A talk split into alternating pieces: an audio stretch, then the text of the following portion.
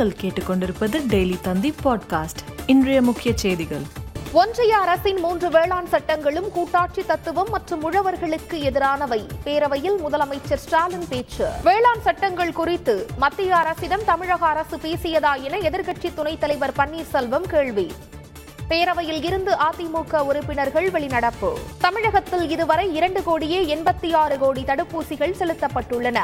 சுகாதார செயலாளர் ராதாகிருஷ்ணன் தகவல். கடலோர காவல் படையில் விக்ரஹா எனும் புதிய ரோந்து கப்பல். சென்னையில் துவக்கி வைத்தார் மத்திய அமைச்சர் ராஜ்நாத் சிங். செங்கற்பட்டு மருத்துவமனையில் கொரோனா பரிசோதனை கருவிகள் வீணடிக்கப்பட்டதாக புகார். மருத்துவ கல்வி இயக்குநர் தலைமையிலான குழு நேரில் ஆய்வு. மைசூர் மாணவி கூட்டு பலாத்கார வழக்கில் ஐந்து பேர் கைது. கோவையில் பதுங்கியிருந்தவர்களை கைது செய்தனர் பெங்களூரு போலீசார். ஆப்கானிஸ்தானில் ஐஎஸ் தீவிரவாதிகள் மீது அமெரிக்க ராணுவம் ட்ரோன் தாக்குதல். காபூல் விமான நிலையத்தில் இருந்து வெளியேறுமாறு பொதுமக்களுக்கு எச்சரிக்கை. மேலும் செய்திகளுக்கு டெய்லி தந்தி டாட் காமை பாருங்கள்.